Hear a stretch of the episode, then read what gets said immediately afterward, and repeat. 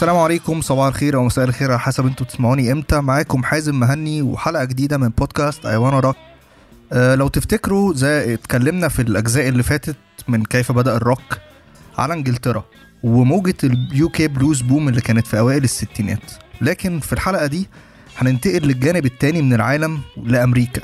وإيه اللي كان بيحصل فيها في الوقت ده وبالتحديد في كاليفورنيا؟ في أمريكا الدنيا هناك كانت في الكنافة خالص. الشباب كانوا مقضينها على البحر بيعملوا surfing اللي هو لا مؤاخذة ركوب الأمواج يعني وعربيات ومزيكا وهيصة ومن هنا ظهر حاجة اسمها ال surf rock ال surf rock كان بينقسم لنوعين نوع instrumental يعني مزيكا بس من غير غنى ونوع ب vocals.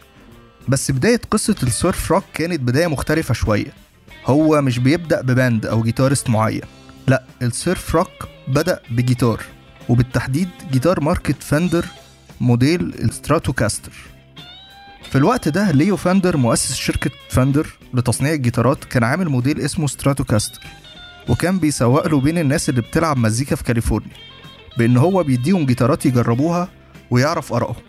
صوت الجيتار ال Stratocaster كان مختلف عن الموديلات التانية زائد إن ليو كان لسه مطور حاجة كده اسمها reverb pedal وده كان بدال كده بيتحط على الأرض بيبقى متوصل بالجيتار ال guitarist بيدوس عليه وهو بيلعب فبيدي effect فوق layer effect فوق صوت الجيتار.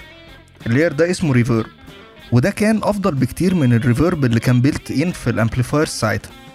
الناس كانوا بيوصفوا ال mix بين صوت الجيتار ال Stratocaster وبين ال reverb pedal إن هو صوت wet وبمجموع الصوتين دول ظهر الصوت المميز جدا لل surf rock على إيد guitarist شاب اسمه ديك ديل. اللي كان واحد من اللي ليو اداهم الجيتار بتاعه وكان بداية تعاون وصداقة استمرت جدا بين الاتنين.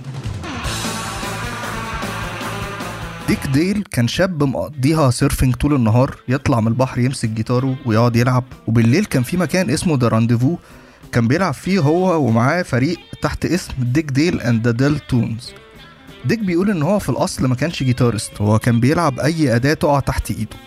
حتى العود اتعلمه من عمه لأن هو ليه اصول لبنانية. لكن لما اشترى اول جيتار ليه اللي كان جايبه ب 8 دولار ساعتها دي كانت بداية حياته ك guitarist.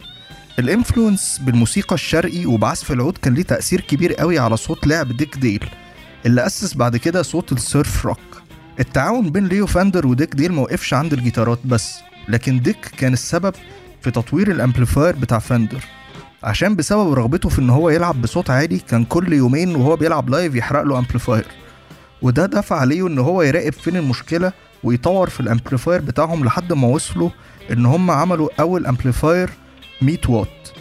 وبكده تأثير ديك يكون امتد لأبعد من موجة ال surf rock لآلات ومعدات ساعدت ناس كتير قوي إن هي تلعب أحسن بعد كده. ديك كان دايما بيحاول في طريقة لعبه إن هو يعني يحاكي تجربة ركوب الأمواج ويوصل للناس التجربة دي ال... الناس اللي بتعمل surfing وحركة الأمواج. وأشهر حاجة عملها تقريبا كلنا سمعناها هي Misirlou اللي اتقدمت في فيلم Pulp Fiction زي ما قلنا في الأول إن ال surf rock كان نوعين نوع instrumental ونوع فيه vocals رواد النوع التاني بقى كانوا band The Beach Boys The Beach Boys كانوا معتمدين على الكلمات اللي بتتكلم عن ال surfing وعلى ال vocal harmonies عن طريق غناهم مع بعض أكتر من اعتمادهم على إن هم يلعبوا بنفس style فرق ال surfing التانية. وكان ال style بتاعهم كده فيه mix بين الجاز song groups والخمسينات rock and roll ال band كون عن طريق ثلاث إخوات براين ودينيس وكارل وكان براين بيمرنهم على أداء ال vocal harmonies مع بعض. وبعد كده بدأوا يلعبوا وكونوا ال band انضم لهم بعد كده ابن عمهم مايك لوف وصديقهم آل جاردين وكان الوحيد فيهم اللي بيمارس ال surfing هو دينيس.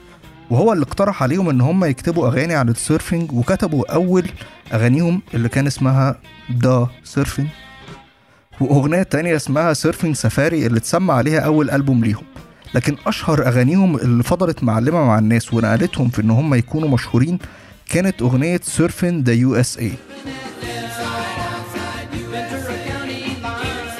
ال surf rock ما استمرش كتير. يعني هو كان عايش فترة من 1961 ل 1964 لحد ما البيتلز وصلوا وصلوا أمريكا وبدأ الغزو الإنجليزي اللي اتكلمنا عنه في أول حلقة خالص من البودكاست وأول حلقة من سلسلة كيف بدأ ال rock. The Beach Boys وفرق تانية كتير قدروا إن هم يكملوا بعد كده لكن هم اضطروا يغيروا من صوتهم علشان موجة ال surf rock كانت انتهت وماتت. آه يا رب تكون الحلقة دي عجبتكم. إحنا كده وصلنا للآخر. آه متنسوش تعملوا لنا like لل page بتاعتنا I Wanna Rock online show على فيسبوك آه، التراكات اللي اشتغلت samples منها في الحلقة حي... هتتحط في ال playlist بتاعت I Wanna Rock على Spotify وعلى انغامي وهيتعمل لها post على طول على ال page في نفس اليوم اللي الحلقة هتنزل فيه. أه لو الحلقة عجبتكم share في كل حتة. بس اشوفكم الحلقة الجاية and don't stop rocking.